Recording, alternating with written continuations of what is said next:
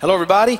Welcome once again to Vineyard Community Church as we continue on in the series that we're doing called Life in His Story.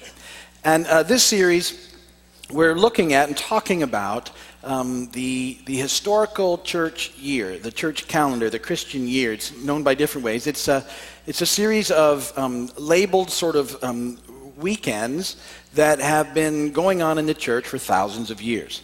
And uh, it's, it's more than just sort of a, a, series of commemorative holidays. It's, it's really a, a way to help us tie in to the, um, the acts of Jesus, the Messiah, in the course of the events of his life. Uh, so it, it, helps to give us um, our lives context in relationship to where we are in his story as we journey through the events of his life year after year. And, and so it's just a, it's a, it's a help in um, our times of reflection and pondering um, in the Lord and, and our prayer times to sort of think about, you know, where we are in, in His story. So, you know, the years started, you know, in a, in a secular version, we sort of had just had Christmas, but and even though that was like four weeks ago, that's well past now. I mean, you're not even thinking about Christmas. Most of you have the stuff put away, and it's just gone. And Christmas, you don't even think about Christmas until, you know, uh, July. Is it Christmas in July? I don't know. Uh, whenever, you know, when all the decorations go out in the stores, April. Um, so it gets earlier every year. Uh, but see, in the, in, the, in, the, in the Christian year, in the church year, those events should still be very fresh to us. You know, Jesus has come and uh, incarnate, and he's, he's, uh, he's entered into the world. It's fascinating. And now we, we, we move from that into this season of Epiphany, which is where we are now. And, and uh, uh, the, the original, you know, the big Epiphany was, was Jesus appearing and making himself known to the Gentile world with the wise men. But this season of Epiphany continues on, and it's a time for us to reflect on um, our, our walk with Christ. I said that an epiphany is it's a revelation, it's a light bulb sort of going on, it's a, it's a new perspective on, on you know, where we're at and what's going on in our lives. And today, um, this is the this very fancy name for today, the second Sunday after the Epiphany. Yeah. Next week has a pretty fancy one because we actually move out of Epiphany next week because Easter's coming up so quick new season. Sometimes Epiphany can go the season six weeks, but we only had three um, this year. Today, what we're going to do is we're going to reflect on knowing who we are in Jesus. We're going to talk about knowing who we are in Jesus and how important that is. But before we do, a little story. And listen, for this story to kind of work, um, you have to momentarily suspend the idea of omniscience um, because God is omniscient means He knows all things. And yet, for this little story to work, we're going to just forget about that for a moment, okay? Uh, just put that aside. Then bring it right back after the story because it is real and it's a big theological thing. So, uh, but for the sake of the story, all right. So God's looking down at earth just recently, and He, uh, he sees that things are a mess. Wow, what a mess. And He says, You know, I, I want to get a little more information. Um, and so he calls one of the angels, you know, that are around. He said, "Hey, listen, I want you to go down there, check it out for me, and sort of give me a report on where people are at. I, I don't think they're doing really, really good." And so the angel says, "Okay," and he goes and checks things out, and he comes back and he reports to God. And he said, "Yep, yep, you're right. It's really bad there on earth." 95% of the people are really just out doing their own thing. They're, they're not doing what they ought to be doing. It's a pretty big mess. 5% are, are really sort of living by trying to do the next right thing. God sort of, you know, shakes his head and says, wow, I, that's, that's a lot. Let me get a little more information. So he calls another angel says, listen, I want you to go and do the same thing. Take a little, you know, survey what's happening. Give me some details on what's going on on the earth. So the second angel was sent. The angel goes out and he comes back and he reports to God. And he goes, yep, yep, true. Um, the world's absolutely in decline. 95% are sort of doing their own thing, not, not really checked into where they need to be. 5% are really trying to live, you know, rightly and doing the next right thing. God just really shakes his head and he goes, Well, listen, here's, here's what I'm going to do. I'm going to send an email to the 5% that are really trying to do the next right thing. Because I want to I want to encourage them, I want to help them keep going because the future of the world depends on them. And do you know what that email said? None of you got that? Not one. Nobody got that email?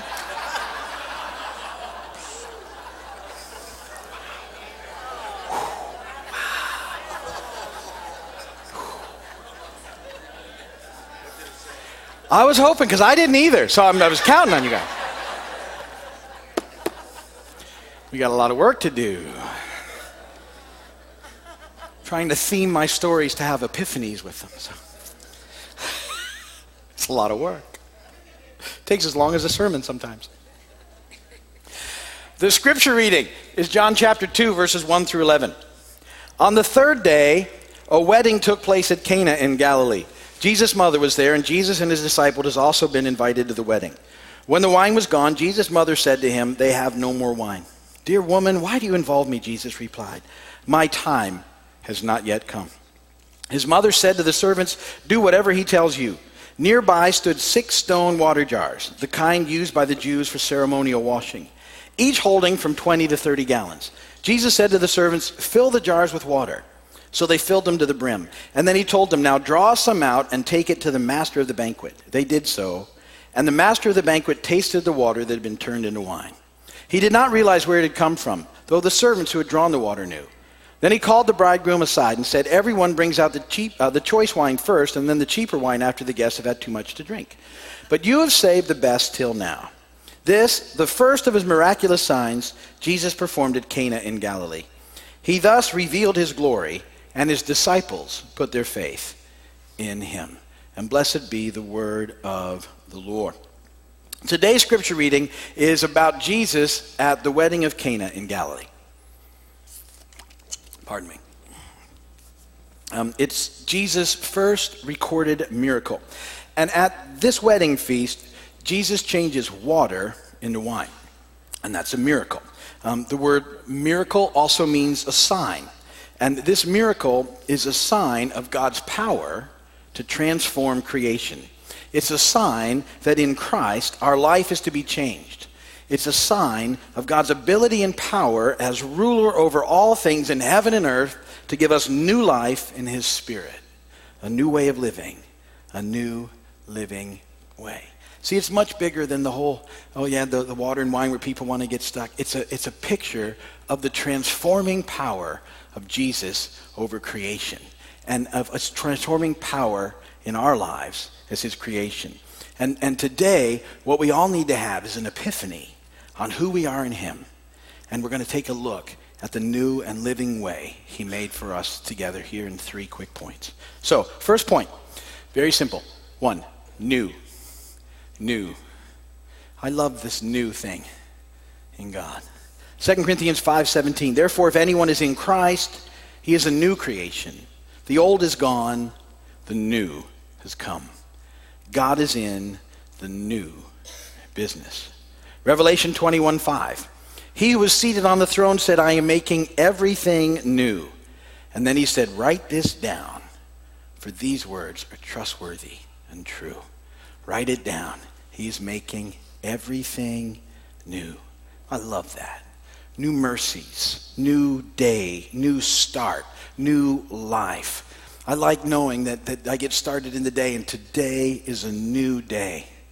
I wake up and I get a cosmic do over every day. I've used that term before, and I better, better define it in case you haven't heard me talk about that before. Um, do-overs are something that we had as a kid. I had as a kid. Um, growing up, you know, around other kids, we would uh, we, would, we didn't have video games back then. Um, we didn't have electricity either. No, I'm teasing. Um, so we would, we would spend time out playing, which is what kids did. And, and uh, because of that, you'd play a variety of games. And you'd play a lot of them during the day. You know, you were kids and they would change. And you play a game, play another game, play another game. And, uh, and there'd be a group of you. And um, uh, if you were in a game and at the very beginning of that game you got out all of a sudden so that you couldn't be a part anymore, um, you would evoke a do over. I need a do over. And it was great because the other kids would go, oh, okay, sure, let's go. We'll start over. You get a do over. Wasn't that cool? Isn't that a wonderful thing, a do over? So that you could still be a part. And it's one of those things I wish had carried over into adulthood. Don't you wish you had, like, in, in, your, in your relationships, just do overs? You ever do anything stupid and you know it right away? Don't you wish you could get an immediate do over? You say something to your lovely wife that you shouldn't have said. Don't you wish you could just go, do over?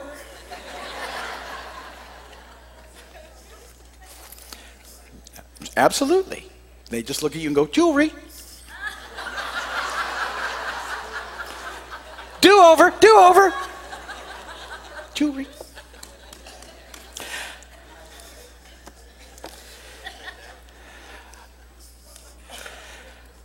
I love do-overs. That the other thing that should have carried over, I've said this before from childhood, is naps right after lunch. Um, used to fight them when I was a kid. I wouldn't fight them. And again, wouldn't it be great? Think about your work day. Wouldn't it be nice if one of the things you had to take every day to work was your nappy pad? Just strap that baby on.